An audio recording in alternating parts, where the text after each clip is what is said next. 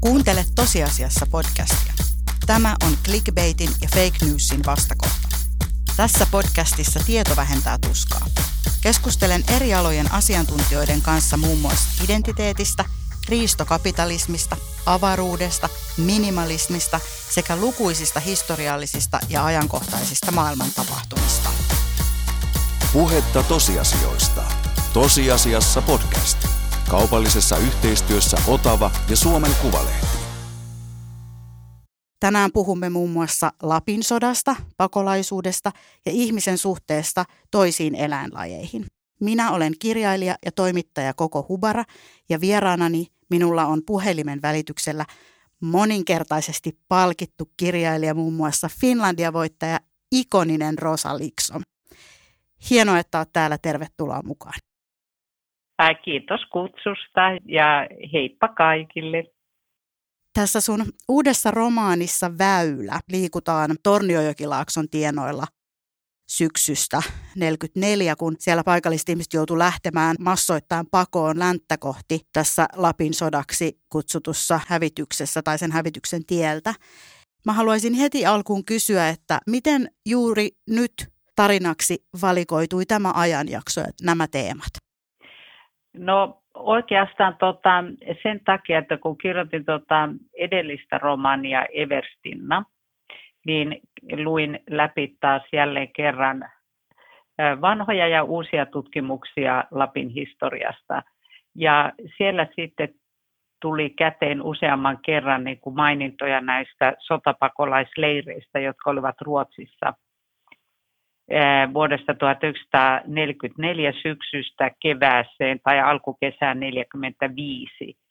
Ja tota, aihe oli mulle hyvin tuttu jo lapsuudesta, koska sieltä, sieltä Torniojokilaaksosta kylät tyhjenivät mm. karjoineen Torniojoen yli Ruotsiin. Siltaa silloin ei ollut, että karja kuljetettiin lautoilla ja voitte kuvitella, että se on ollut niin kuin todella niin kuin hurjaa meininkiä. Joki on kuitenkin aika leveä ja virta on mm. kova. No anyway, niin, niin tota, sitten kun Everstina oli valmis, niin silloin aloin valmistelemaan jo tätä, koska se oli aivan luonnollinen, luonnollinen jatke sille, sille Everstinalle, vaikka mm. aihe on täysin eri. Mutta näyttämä on tavallaan sama, että Everstinnassakaan ei oltu rintamalla, ei se ole mikään sota, sotakirja, eikä ole tämäkään, vaikka eletään Lapin sotaa, niin tämä kertoo ö, nyt tämä väylä niin nuorista ja lapsista mm. sodan jaloissa. Se on niin virkistävää jotenkin, kun tuntuu, että Suomessa niin usein ne, ne meidän historiaan liittyvät tarinat kerrotaan just sen rintaman kautta. Niin tässä tuli niin tai tässä ja myös siinä Everstinnassa, niin, niin niiden tavallisten ihmisten kautta. Ja siellä hädän keskellä on niin paljon niitä ihan tavallisia arkisia asioita, iloja ja semmoista nuorten ihmisten ja lasten leikkiä ja hölmöilyjä ja mokailua. Ja se oli jotenkin todella niin kuin virkistävä ja liikuttava lukukokemus.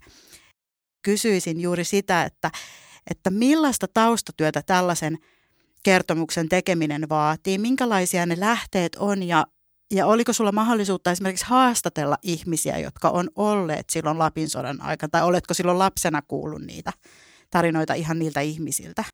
No ensinnäkin lähdetään tästä tietokirjapuolesta, niin sellainen historioitsija kuin Maria Lähteenmäki, joka on Oulun yliopiston ja Joensuun yliopiston historian, olisikohan professori, niin hän on tutkinut tätä aihetta mm. muun muassa ja tota, häneltä on loistavia, loistavia niin kuin teoksia tähän aiheeseen liittyen, tietokirjoja.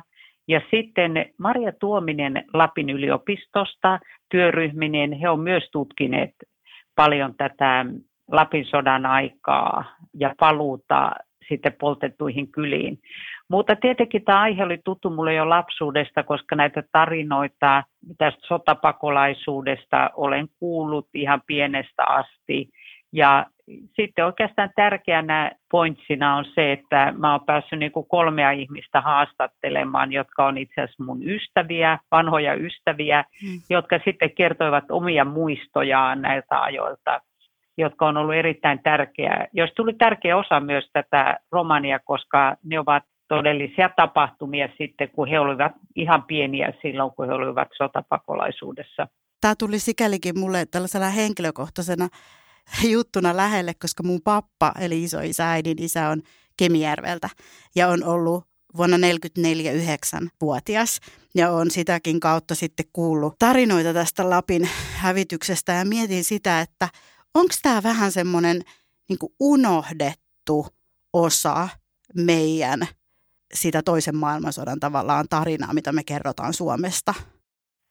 No kyllä siinä mielessä, että yleensä koulun historiankirjoissa on tästä pari riviä. Mm.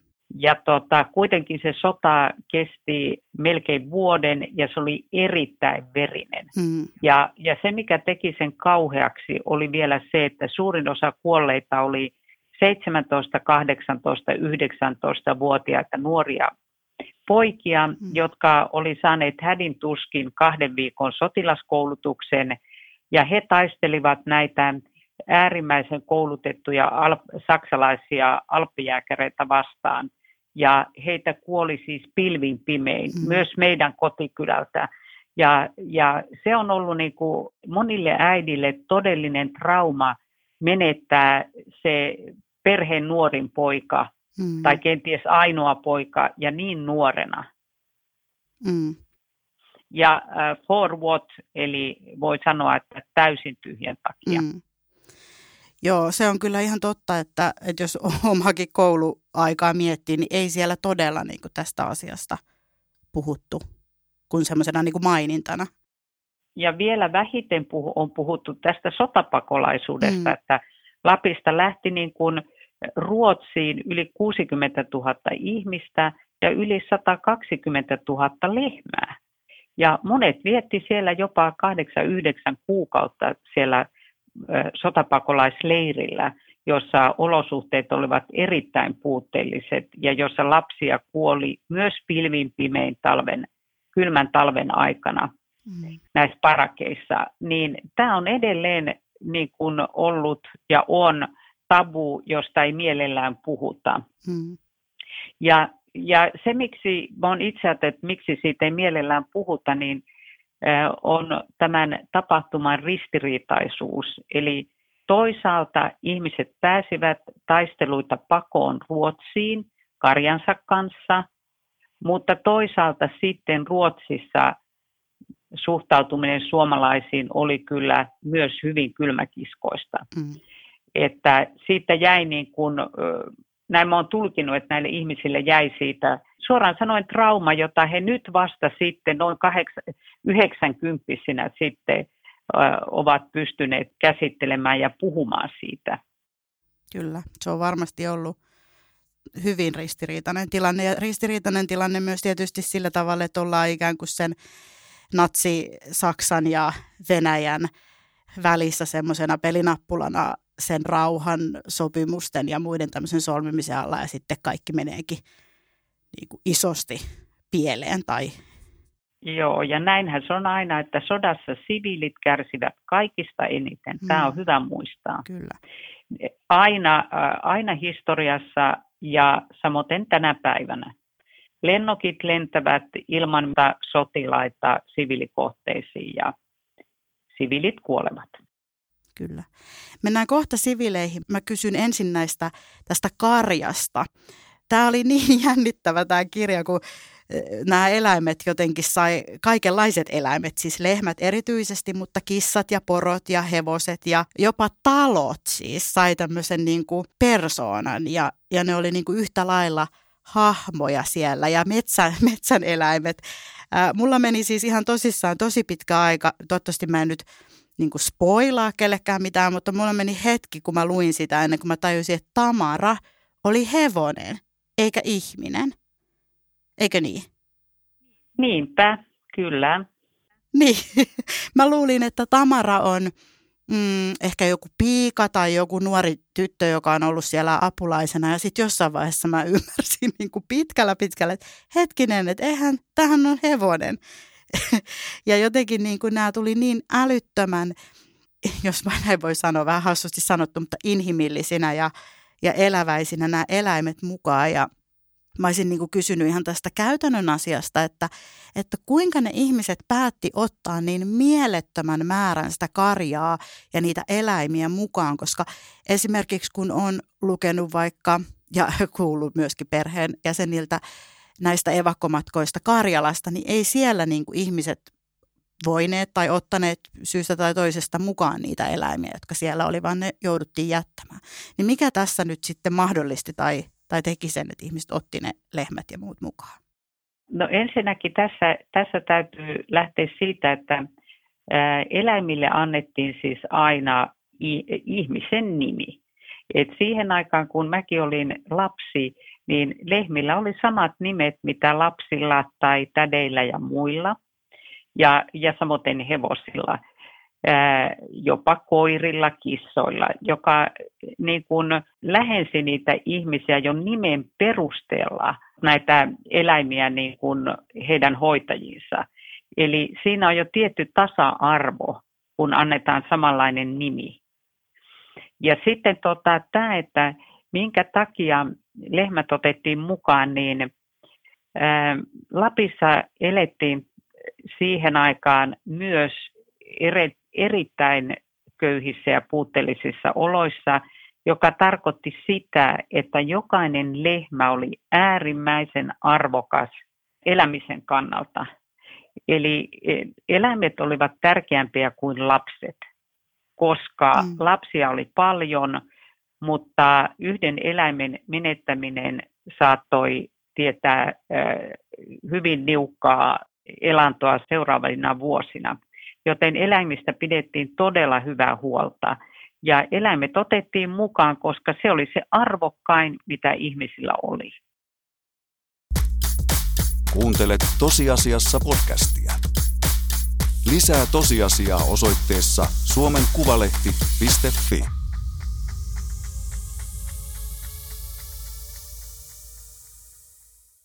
Jos ajatellaan meidän suhdetta ilmastoon ja ympäristöön ja toisiin eläinlajeihin, niin onko tässä jotain sellaista viestiä, mitä sä oot halunnut välittää? Kyllä olen halunnut niin tämän fiktiivisen tarinan avulla tavallaan niin kuin osoittaa sen, kuinka ihminen on osa luontoa ja että ihmisellä on oma paikka tässä ekologisessa maailmassa, oma ekologinen lokeronsa, josta hän on rynnännyt ulos ja ryhtynyt johtamaan koko maailmankaikkeutta. Mm. Eli piiloviestinä on se, että ihmisen olisi syytä miettiä paluutta takaisin omaan ekologiseen lokeronsa. Ja toinen, mitä tämän tarinan avulla olen halunnut kertoa, on se, että luonto ei tarvitse ihmistä, mutta ihminen tarvitsee eläkseen luontoa. Mm. Ja tavallaan nämä kaksi asiaa ovat olleet tämän tarinan, sanotaan, voimakkaita taustaviestejä. Ja mikä sun mielestä on sitten se niin kuin ihmisen oikea paikka tässä maailmassa? Mihin meidän pitäisi pyrkiä, jotta me oltaisiin enemmän harmoniassa? No ihmisen pitäisi pyrkiä näkemään itsensä osana luontoa ja kunnioittamaan kaikkia muita luonnonosia, kuten maata, ilmaa, kasveja, muitakin eläimiä kuin ihmistä. Ja tavallaan palata siihen ajatukseen, että kaikilla muilla, mitä maapallolla on, maalla, ilmalla, eläimillä, on yhtälainen elämisen oikeus kuin meillä ihmisillä. Koska meidän ihmisen tragediahan on se, että me ollaan sen jälkeen, kun ilmestyttiin tänne maapallolle, niin vähitellen olemme alkaneet orjuttamaan kaikkia muuta. Me olemme orjuttaneet luonnon palvelemaan itseämme, kaikki eläimet palvelemaan itseämme.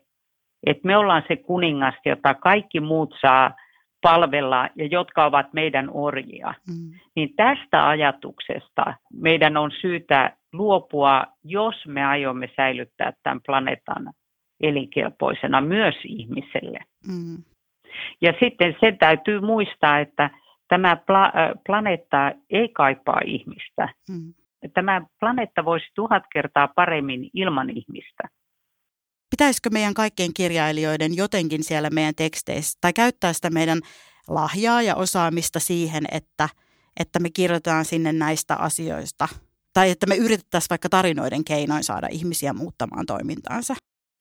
No kyllähän monet mun kollegat tekee ihan samaa, mitä, mitä mä teen.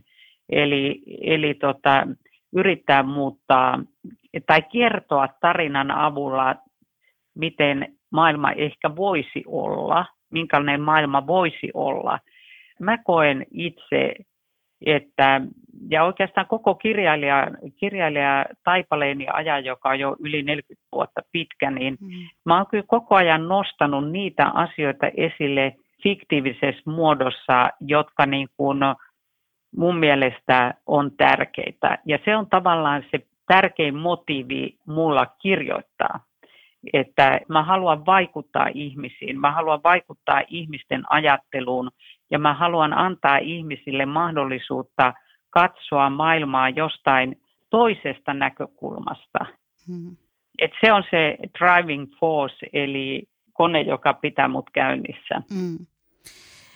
No kun mä luin tuota väylää, niin tietysti ajattelin koko ajan näitä ihmisiä, jotka juuri nyt hakee turvapaikkaa tai on joutuneet jättämään kotiinsa.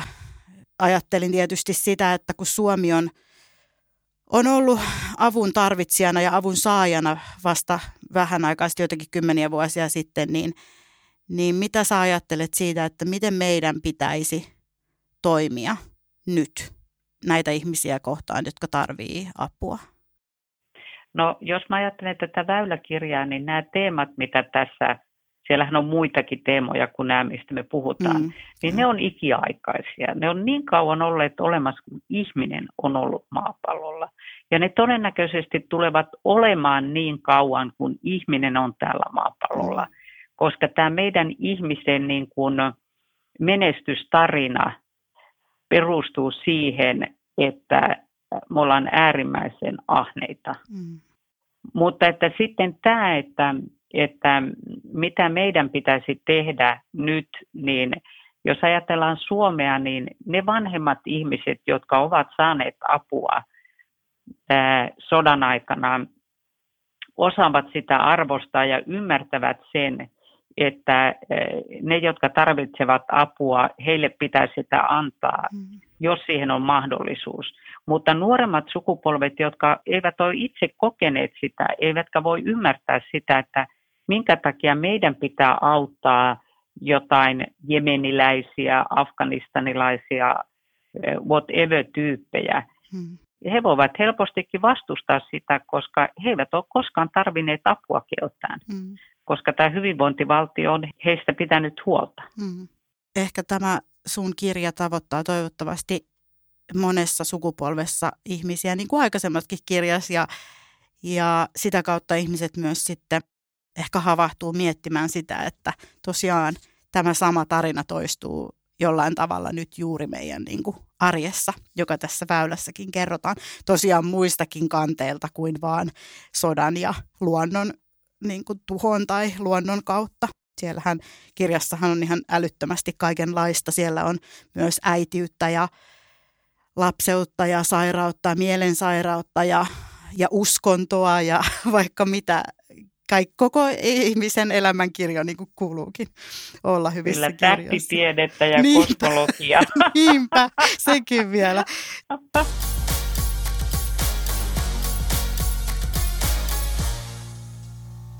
Nyt seuraa tosiasiassa podcastin vakio-osio kolme kovaa kysymystä, jossa kysymme kaikilta vierailtamme samat tiukat tosiasiat ja lämpimät suositukset. Ja nyt saa vastata vain ihan lyhyellä virkkeellä tai muutamalla sanalla. Oletko valmis, Rosa? Kyllä. Yksi. Mitä jokainen voi tehdä vielä tänään parantaakseen maailmaa? Siirtyä kasvisruokaan. Kaksi. Mitä muuta kuin tätä omaa uutta väyläromaaniasi suosittelet kuulijoille? Jussi Nygreenin podcastia Pielen mennyt historia. Entäs sitten kysymys numero kolme. Mihin kysymykseen haluat seuraavaksi etsiä vastauksia? haluan tietää muista eläimistä kuin ihmisistä paljon enemmän. Loistavaa. Rosa Liksomin löytää Facebookista nimellään Samoin Instagramista at Rosa Likson Facebookista voi esimerkiksi katsella sitten väylän kirjajulkkarit. Minä olen Koko Hubara ja vieraanani oli kirjailija Rosa Liksom. Lisää Lapin sodasta ja ihmisen suhteesta luontoon voit lukea hänen romaanistaan Väylä. Se löytyy perinteisistä kirjakaupoista sekä kirjojen suoratoistopalveluista. Kiitos Rosa Liksom aivan älyttömästi, että tulit tosiasiassa podcastin vieraaksi. Kiitos sinulle ja kaikille. Hyvää vuoden loppua. Kiitos ja kiitos kuulijoille. Palataan taas. Hei hei. Hei. Puhetta tosiasioista. Tosiasiassa podcast. Kaupallisessa yhteistyössä Otava ja Suomen Kuvalehti. Jatketaan tosiasioista somessa. Hashtag tosiasiassa.